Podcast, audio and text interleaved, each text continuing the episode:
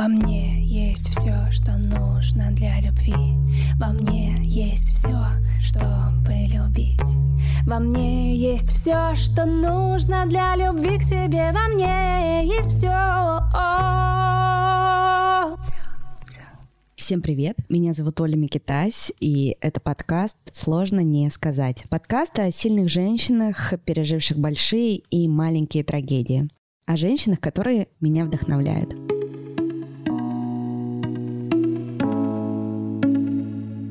Многие до сих пор боятся говорить про рак. Эта тема окружена мифами и предрассудками. Рак — это приговор, рак заразен, после рака полноценная жизнь невозможна. И сегодня у меня в гостях а, Евгения Ванеева, которая поделится своей историей, чтобы разрушить мифы о раке и поддержать тех, кто еще лечится. Также Женя является автором подкаста, про который она также расскажет в этом эпизоде. Женя, привет. Оля, привет. Ну, мне кажется, мне уже нечего здесь добавить. Да, действительно, 12 лет назад у меня была лимфома Ходжкина. Я всегда говорю, что онкология — это очень коварная болезнь, потому что в большинстве случаев она маскируется под симптомы совершенно других заболеваний. Так было и у меня. В 2008 году мне было 15 лет, и весной у меня обнаружили воспаление почек. А, меня положили в областную больницу, и целый месяц мне ставили уколы и капельницы, но они не давали должного результата. Я продолжала отекать, мой организм плохо справлялся со всеми лекарствами, и в один прекрасный день моя мама у меня на шее замечает огромную шишку. А, меня тут же везут на операцию, ее вырезают, проводят какие-то анализы, и, собственно, выясняется, что я нахожусь в реанимационном состоянии, и, собственно, срочно нужно что-то делать, потому что у меня уже последняя стадия лимфомы. То есть мне поставили сразу четвертую стадию, то есть организм мой работал буквально из последних сил. Но родители, недолго думая, собрали меня, забрали из этой больницы и отвезли в Москву. Папа добился, чтобы меня взяли в Москву, не знаю уже какими путями, просто он в один день поехал и вечером позвонил. И, собственно, на автомобиле скорой помощи я из Калуги поехала в Москву. Наверное, это сейчас странно прозвучит, но когда я узнала, что у меня онкология, я почувствовала облегчение, потому что полтора месяца до этого никакие лекарства не помогали, и я просто была счастлива, что наконец-то врачи знают, что со мной, и знают, как это лечить, и знают, как мне помочь. И я благодарна и врачам, и своим родителям, что они не скрывали от меня этот диагноз, потому что бывает, что родители не говорят детям о том, что вот у них такая болезнь, что это сложно, что это долго. А лечащий врач меня сразу пригласил на беседу, рассказал, что шансы у меня хорошие, что это болезнь 80 и даже больше процентов имеет положительный исход, то есть человек живет дальше. Ну, естественно, рассказала про все минусы, про химиотерапию, про то, какие э, дети и подростки становятся невыносимыми, принимая различные гормоны. Ну и я с таким боевым настроем, собственно, начала лечение, что вот, главное сейчас э, все таблеточки принять, химию принять, и я выздоровлю. А этот настрой длился недолго. Сразу после первой химии он куда-то исчез, мне стало плохо. Я очень сильно похудела и просто напоминала плачущий комок, который лежит на кровати, а рядом с ним постоянно находится только капельница, ну и родители. И в один прекрасный момент врач заходит и говорит, ну, типа, все плохо, анализы плохие, как бы лечение мы дальше продолжать не можем. И вот он пришел, молча сел ко мне на кровать, погладил меня по руке, ну и тут я поняла, что, ну, что это дно, что дальше уже как бы порог либо туда, либо начинать бороться. Плюс к этому добавилось э, инвалидное кресло, потому что я очень ослабла. Питание, которое приходило мне через трубочку, потому что я уже не хотела сама есть. И я постепенно начала искать какие-то новые смыслы, потому что первое время было тяжело. Ты вот подросток, ты живешь в своих интересах, у тебя друзья, ну, вообще какой-то быт заведенный, да, который тебе привычен. А тут тебя вырывают из своей атмосферы и помещают совершенно непонятно куда, где четыре стены, и постоянно лекарства, и неприятные процедуры, и ты просто не знаешь, когда все это закончится и чем это все закончится. И я начала искать новые смыслы, начала как-то общаться со сверстниками, которые были в отделении, э, больше разговаривать с родителями, но Наверное, это тоже была такая защитная реакция. Во время лечения я обрубила все свое общение, но свела его к минимуму со своими одноклассниками и со своими друзьями, потому что, в общем, у меня было такое рассуждение, что лучше я им сделаю больно сейчас, чем потом, если со мной что-то случится очень плохое, им будет еще больнее. И уже впоследствии, разговаривая с психологом, я узнала, что это я таким образом защищала и себя, то есть чтобы мне не было больно узнавать какую-то информацию извне. Ну, в общем, э, лечение мое началось стремительно, у меня были все изменения, там, ну, потеря веси, а, лысая голова. Но я не очень концентрировалась на том, как я внешне выгляжу, скорее э, я просто знала, что это все временно. Мне кажется, взрослому-то человеку осознать это, принять и изменение внешности, все, что с тобой происходит, и как меняется твой круг вообще общения, твое окружение, ну и вообще сама как болезнь протекает. А тут, когда ты подростком с этим сталкиваешься, мне кажется, это еще в разы тяжелее пережить. Но ты пока рассказывала твой вот этот небольшой монолог, а у меня все это время просто мурашки по спине. Я не представляю даже, через что тебе пришлось пройти, как рано тебе пришлось повзрослеть. Ну да, причем до этого не сказать, что я была какой-то узколобой или у меня не было каких-то знания о различных болезнях, но я понятия не имела. Но я знала, что онкология это плохо, и по фильмам я знала, что, скорее всего, от нее умирают. Ну и как бы, когда ты в 15 лет такое слышишь, естественно, ты сразу прогнозируешь э, самые плохие сценарии. Вот. Но на самом деле за те 8 месяцев, пока я лечилась, э, я прошла 6 курсов химии и 2 курса облучения потом, я поняла, что на самом деле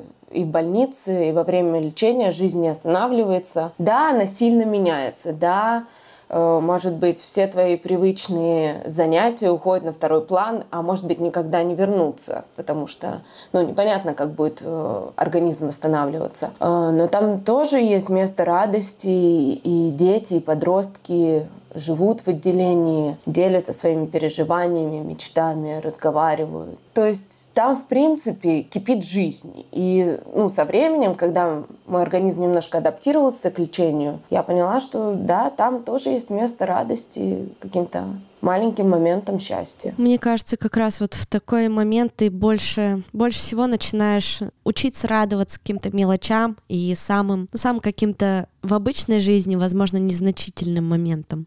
Да, так и есть, но мне кажется, что здесь есть и обратная сторона этому всему, потому что долго находясь в таком немножко пограничном состоянии, да, когда шаг влево, шаг вправо, и ты не знаешь, собственно, что будет завтра и будет ли вообще завтра, после этого ты, когда выздоравливаешь, немножко начинаешь концентрироваться на том, что самое для тебя главное — это твое здоровье. Что вот все остальные проблемы житейского характера, там, ну, какие есть у подростков, там, учеба, родители, мальчики, девочки, ну, то есть вот э, стандартный набор. И у меня были большие проблемы с тем, чтобы вернуться в свою прежнюю жизнь, потому что я чувствовала, что вот я я уже очень мудрая женщина. Я просто познала в этой жизни все. И я знаю, что здесь главное, а вот все ваши проблемы — это такая ерунда.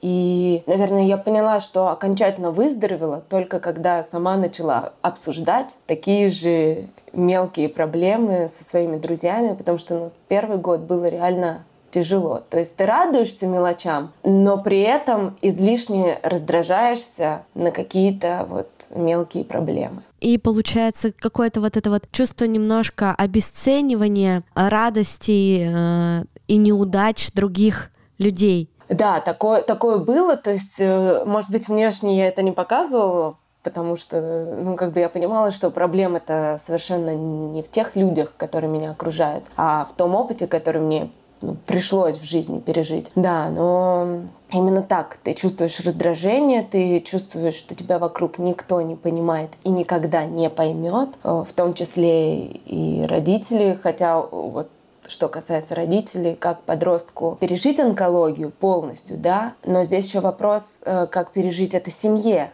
потому что когда родители сталкиваются с такой ситуацией, они Потом я это называю синдром хрустальной вазы. Они начинают тебя излишне оберегать. То есть любая царапина, любой кашель, боль в животе, они сразу вырастают до каких-то неимоверных масштабов проблемы, и родители оберегают. И здесь важно выстроить границы, потому что у нас тоже с родителями ушло довольно много времени, чтобы я их убедила в том, что я не инвалид, как я это называла. И не надо ко мне относиться как к человеку, у которого есть какие-то ограничения. Да, мы о них знаем, но каждый раз излишне меня оберегать э, не стоит. И я им благодарна, что они там разрешили мне и вернуться там, к активному образу жизни, и кататься на сноуборде, и ездить с друзьями, и путешествовать, и отпустили меня вообще жить в общежитии в университете. Ну, то есть вот какой-то такой период прошел, и потом их немножко отпустила.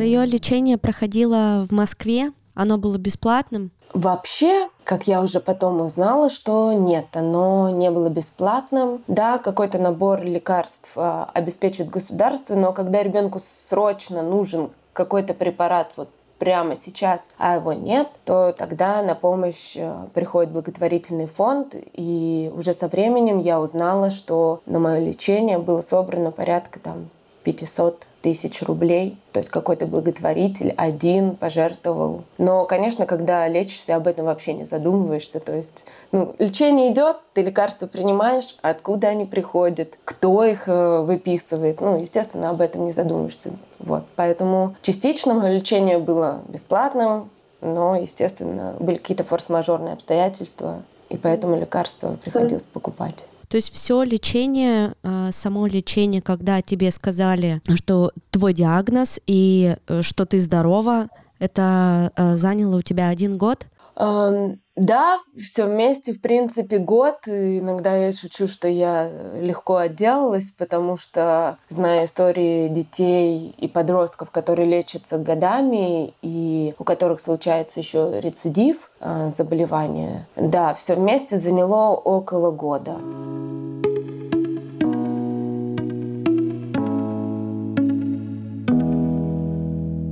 Моя героиня Женя делает очень много для того, чтобы снять надоевшую стигму с такой неудобной темы, как рак. И наш сегодняшний разговор, думаю, тоже этому очень способствует. Но, к сожалению, тем, о которых люди боятся или не хотят говорить и предпочитают думать, что проблем не существует, остается еще очень и очень много. И одна из таких тем — это менструация. И, знаете, буквально на днях мы разговаривали с моей подругой о том, как ты всегда себя неудобно чувствуешь во время месячных. Все время приходится как будто оправдываться перед партнером за то, что ты не можешь сейчас заниматься сексом и не хочешь. За то, что ты покупаешь прокладки в магазине и кладешь их на ленту вместе с остальными продуктами в аптеке, когда ты покупаешь тампоны, а за тобой в очереди еще очень много людей. И я все время думаю о том, что это же неправильно,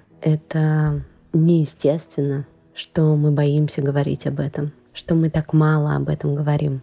И благодаря своим подкастам я стараюсь снять стигмы со многих тем, и в том числе с менструацией. И не так давно я познакомилась с одним брендом, с брендом менструального белья. И вы знаете, это очень необычное белье. Я несколько дней занималась изучением этого вопроса, а, смотрела, читала, как это все работает, и для меня открылся буквально какой-то новый мир. И я поняла, что чем дальше мы развиваемся, чем больше мы растем, тем больше классных, интересных брендов приходит в нашу жизнь, и эти бренды чаще всего создают женщины. Женщины, которым не все равно.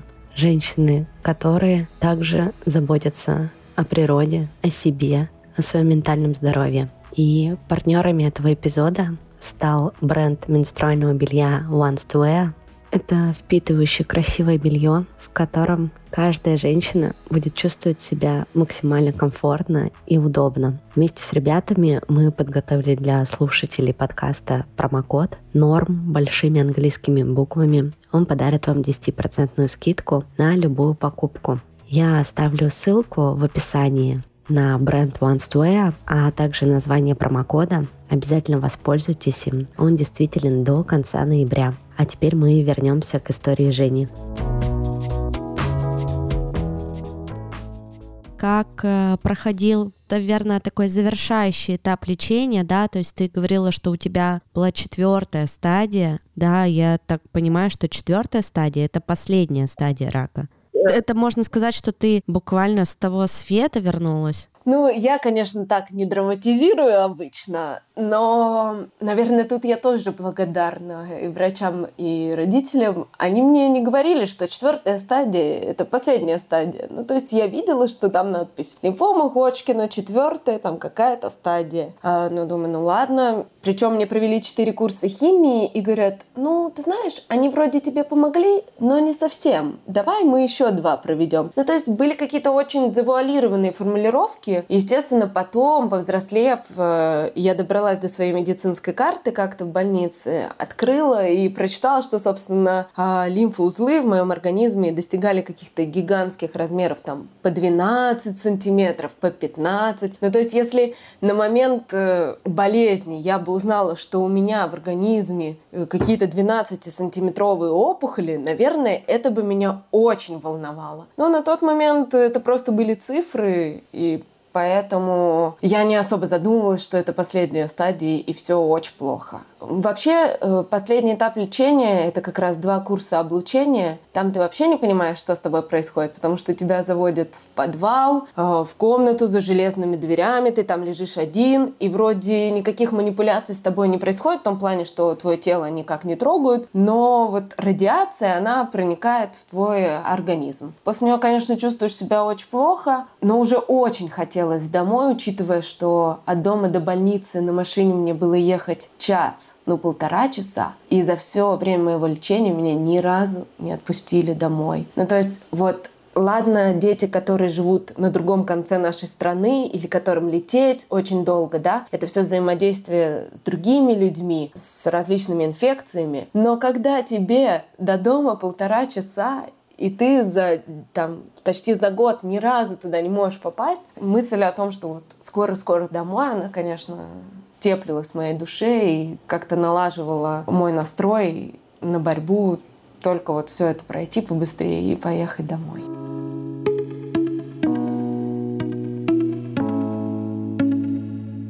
Ты помнишь свои ощущения, когда тебе дали карту твою медицинскую, где написано, что ты здорова?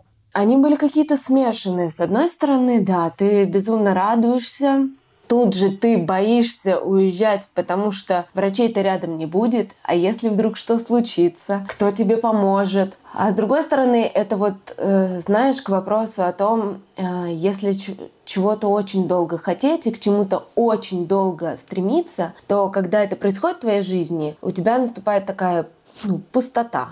Вот, наверное, ощущение пустоты, оно тоже было. Что вот у тебя была такая гонка на выживание, что ты постоянно старался, а сейчас этого нет, и прежнего ритма жизни тоже нет. И вот этот момент тяжелый, потому что первые несколько месяцев ты вообще не понимаешь, куда себя деть. Ну да, есть школа, там есть э, друзья, но при этом чем занять себя и чем заполнить все свое свободное время, которое до этого было посвящено лечению, ты не понимаешь. И пока вот этот режим не выстроится, то так оно и происходит.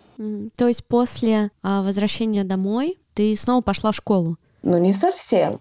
А, дело в том, что у ребенка после такого сложного лечения очень снижен иммунитет, настолько, что любой чих для тебя обернется, скорее всего, серьезной простудой. И поэтому, чтобы оградить э, детей, подростков от взаимодействия с другими людьми, назначают домашнее обучение. Ну, то есть ко мне приходило несколько учителей, или с кем-то я занималась э, по скайпу. И, собственно, вот полгода девятого класса я доучивалась в таком режиме, а потом в десятом классе уже пошла в школу. Сейчас домашнее Но, обучение стороны... уже вышло на новый уровень. Сейчас даже учителя домой не приходят. Можно заниматься онлайн. Да, но тогда, в 2008 году, в 2009 году об этом никто не знал, никто не рассказывал. И, мне кажется, технологии не были еще на, на том уровне. Но я еще хотела сказать, знаешь, наверное, я тоже благодарна тому, что мне пришлось э, находиться на домашнем обучении, потому что я э, после того, как выздоровела, все время жаждала общения со своими сверстниками, с друзьями. И вот однажды, я помню, я прихожу в школу на какое-то мероприятие, ну а прошел буквально буквально месяц после того, как меня выписали. И вот я такая худая, с очень короткими волосами, и я понимаю, что там мои сверстники, они меня не узнают внешне. То есть они вглядываются, потом я вижу ступор на их лице, а потом они произносят типа «Женя, это ты?» И столкнувшись не раз с такой реакцией, я поняла, что, ну, наверное, мне стоит посидеть дома, немножко окрепнуть, как-то немножко прийти в тот внешний вид, которым я была до этого, ну, потому что сверстникам тоже было сложно это принять что вот я так резко внешне поменялась. А те друзья, с которыми ты дружила, твои одноклассники, подруги, которые были с тобой до болезни, остались ли они с тобой после? Да, э, вообще они все время порывались меня поддерживать, и даже на, на протяжении всего моего лечения, несмотря на то, что я вот старалась от них абстрагироваться и не пускать в это пространство больницы, они приезжали в больницу, встречались с моей мамой, потому что я не хотела к ним выходить, потому что я считала, что я очень плохо выгляжу, и лишний контакт мне был не нужен на тот момент. А потом, когда я выздоровела, они всем классом пришли ко мне, все 30 человек завалились в квартиру, мы пили чай, разговаривали, но они никогда не задавали каких-то вопросов, по поводу моего лечения. Если я сама начинала говорить, им было окей. То есть они могли выслушать, что-то там поддержать, в отличие от незнакомцев, которые на протяжении моего лечения пытались э, и задеть. У нас было несколько с мамой таких неприятных случаев, когда меня спрашивали там, от чумы ли я лечусь, или с другой ли я планеты. И до каких-то более приятных коммуникаций, вот люди в метро, Одни меня боялись, потому что маска в 2009 году, никто не носил маску, то есть э, это было что-то странное. Вот заходит человек в большой маске, в шапочке, летом, ну, то есть это выглядит подозрительно, и люди чаще всего отсаживались от меня даже в метро. Но потом я как подросток, я говорю, у меня был какой-то максимализм. И если на меня пялились в метро, то я пялилась в ответ до тех пор, пока человек э, просто не уберет свой взгляд от меня, потому что, ну, было неприятно, это была какая-то такая защитная реакция. Ну, люди дарили какие-то милые сувениры, те, кто понимал, что со мной происходит. Подходили, какие-то там брелки дарили, маме какие-то приятные слова говорили. Ну, в общем, было всякое.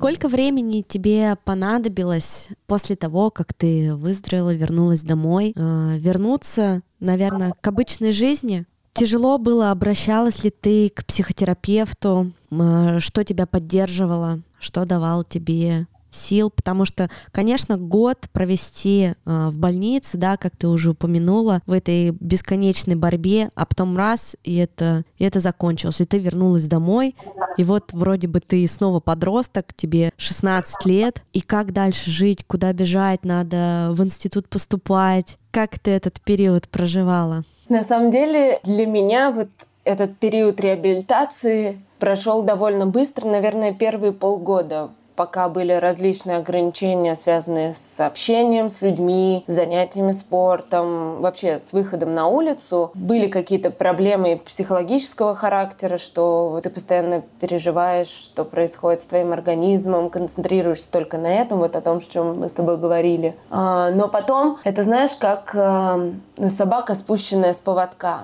Вот когда человека в чем-то очень сильно ограничивают, то потом он хочет сразу всего и много. И вот, наверное, с 10 класса у меня было именно так. И я там и занималась спортом, и активно чем-то в школе страдала, и с одноклассниками тусила, и готовилась к поступлению. В общем, максимально выпрыгивала из штанов и делала все, чтобы внешне никто не мог подумать, что когда-то у меня была тяжелая болезнь, тяжелое состояние физическое и моральное. К психологам мы не, не обращались, потому что на тот момент я думала, что со мной все в порядке, что ну да, я преодолела это, я смогла, я сильная. А, но такие звоночки на протяжении вот всех этих 12 лет, они все равно бывают, ведь главный страх человека, который преодолел онкологию, это страх рецидива, что когда-то эта болезнь вернется, и вот тогда будет реально очень сложно, потому что ты уже знаешь, через что тебе придется пройти. И нужно пройти это во второй раз. И вот э, перед поступлением в университет э, я очень сильно нервничала, ну, как большинство, наверное, подростков в этот момент. И у меня надулся опять лимфоузел на шее, только с другой стороны. И тогда вот то психологическое состояние, которое испытали и родители, и я, вообще не описать. Ну, то есть мир замер просто все остановилось. Мы звонили, естественно, врачам, консультировались. Но потом выяснилось, что это все-таки нервная почва и что не стоит так переживать. Э, но вот этот осадочек, он, конечно, остался. И до сих пор я не могу сказать окончательно, что спустя почти 13 лет, а, что этот страх, он все равно где-то есть там я, конечно, стараюсь об этом не думать, потому что если постоянно думать о том, что ты можешь заболеть снова, ну, это может сойти с ума и только концентрироваться на этом. Поэтому наоборот как-то я стараюсь меньше концентрироваться на состоянии там, здоровья. И даже если у меня что-то болит, я всегда думаю, не-не-нет, у меня все в порядке. Ну, то есть это обратная такая реакция. Но держишь все равно руку на пульсе, наверное. Проходишь обследование. Да, приходится потому что есть еще подводные камни такого лечения. Человек, который прошел особенно девушки, которые прошли через облучение, у них 25% риска гру- рака груди и риск рака щитовидной железы. Ну, то есть я с этой информацией живу, от этого уже никуда не деться. Ну и каждый год вот мне приходится делать различные обследования, чтобы убедиться, что с моим организмом более-менее все в порядке.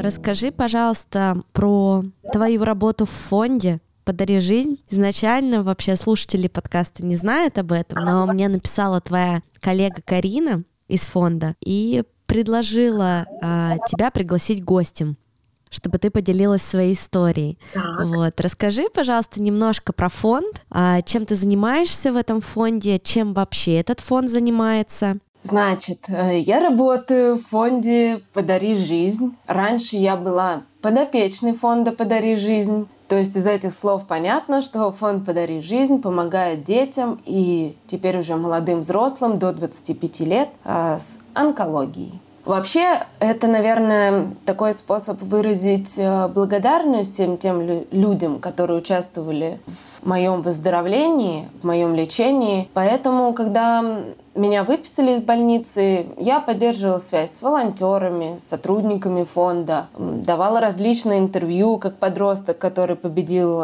онкологию, и рассказывала о том, как важно все-таки жертвовать может быть, это не очень удачное слово, но помогать детям и подросткам, которые находятся в такой сложной ситуации, и их семьям. И после того, как я поступила в университет, на журфак, а, отучилась 4 года и выпустилась, я подумала, что было бы здорово профессионально помогать фонду и просто спросила, могу ли я быть вам чем-то полезным. Прошла собеседование, как все обычные люди, испытательный срок, и, в общем, меня взяли в пресс-службу фонда, где я занимаюсь э, видеоконтентом. Снимаю видео про работу фонда, про подопечных фонда, различные рекламные проекты. И теперь, начиная еще с этого года, веду подкаст со своей коллегой Соней, который называется «Рак Happens», где мы обсуждаем различные мифы, которые касаются онкологии, приглашаем бывших подопечных, которые рассказывают свои вдохновляющие истории, а, родителей этих подопечных, психологов, врачей. В общем, стараемся всеми силами рассказать людям и показать, что после рака жизнь продолжается и что онкология, в принципе, это не приговор. Я обязательно оставлю ссылку на фонд и ссылку на ваш Sony подкаст. И я, правда, послушала несколько выпусков. Вы большие молодцы. Я восхищаюсь такими проектами. И очень важное дело вы делаете. Вчера мне удалось поучаствовать в таком мероприятии для некоммерческих организаций, и э, там как раз питчили идеи э, социальных проектов, социальных подкастов, которые хотят люди создать от фондов или от каких-то маленьких организаций или просто объединившись между собой. И вот там было четыре идеи. Первая — это идея подкаст о приемном родительстве. Вторая идея про подкаст про ВИЧ, Третья идея была про еврейское комьюнити поддерживающее. И четвертая идея была связана с э, литературно-психологическим подкастом. Мне очень понравилось на этой встрече. Я как раз там рассказывала про подкаст «Сложно не сказать», как я его создала, как мне пришла идея вообще создания этого подкаста, как мне пришла идея брать интервью у женщин, которые меня вдохновляют насколько мне непросто это делать, потому что каждая запись для меня — это своего рода стресс. Мне, конечно, хотелось поделиться своими эмоциями, потому что когда люди слушают или там смотрят о том, что вот вышел новый выпуск или вот была такая история, они совершенно не понимают до конца, что за этим стоит, как это рождается, как сложно это все происходит этот весь процесс от этапа вообще переговоров да, с гостями до этапа публикации. Это все очень непросто. И поэтому, если вы хотите поддержать этот подкаст, обязательно подпишитесь на него, оставьте свой комментарий, поставьте звезды на Apple подкастах и рассказывайте о нем своим друзьям. Это правда очень важно, и это, наверное, для меня самая большая поддержка, самое большое вдохновение. Да, ты знаешь, я бы еще хотела добавить, что такие подкасты, они очень важны, но при этом, если бы меня лет 10 назад спросили о моей болезни, я бы вообще не смогла о ней говорить, потому что это настолько такое сильное потрясение для человека в моменте. А у меня бы текли слезы, у моей мамы до сих пор текут слезы, если ее кто-то об этом спрашивает. Но вот сейчас я понимаю, что если на такие темы не говорить, то у большинства людей так и останутся э, стереотипы о том, ну, что это навсегда, что это не лечится, что после этого нормальная жизнь,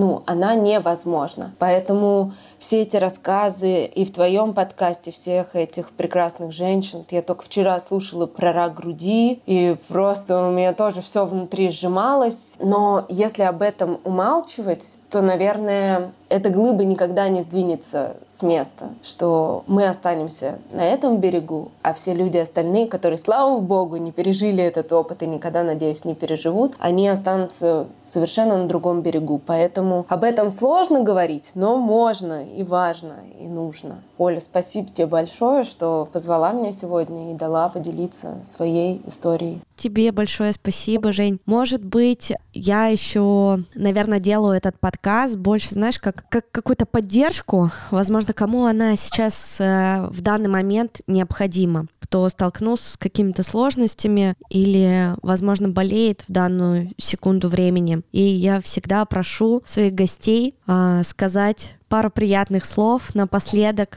каких-то, возможно, поддерживающих, чтобы люди это услышали, и им придало это сил жить дальше и радоваться Знаешь, жизни. Просто не опускать руки, потому что и врачи говорят, и психологи наши в фонде, и это подтверждено миллионами других прекрасных историй, что если человек не захочет сам бороться, то никто, ни одно лекарство ему не поможет. Поэтому боритесь, верьте в успех лечения, и я вам желаю просто здоровья на всю оставшуюся жизнь.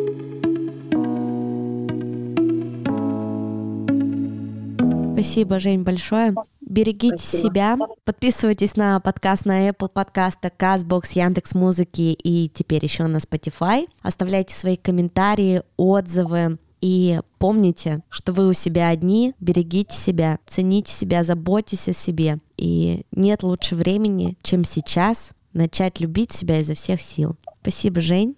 Обязательно, Спасибо. да, обязательно дослушайте этот подкаст до конца, потому что сейчас начнется очень красивая музыка. Пока-пока, Жень. Спасибо. Пока-пока. Пока. Я открываю глаза и вижу мир, в котором я каждый трудный легкий день пытаюсь познать саму себя.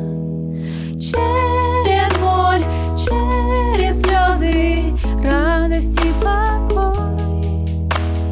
И когда мне трудно очень, я говорю себе, что, что мой любимый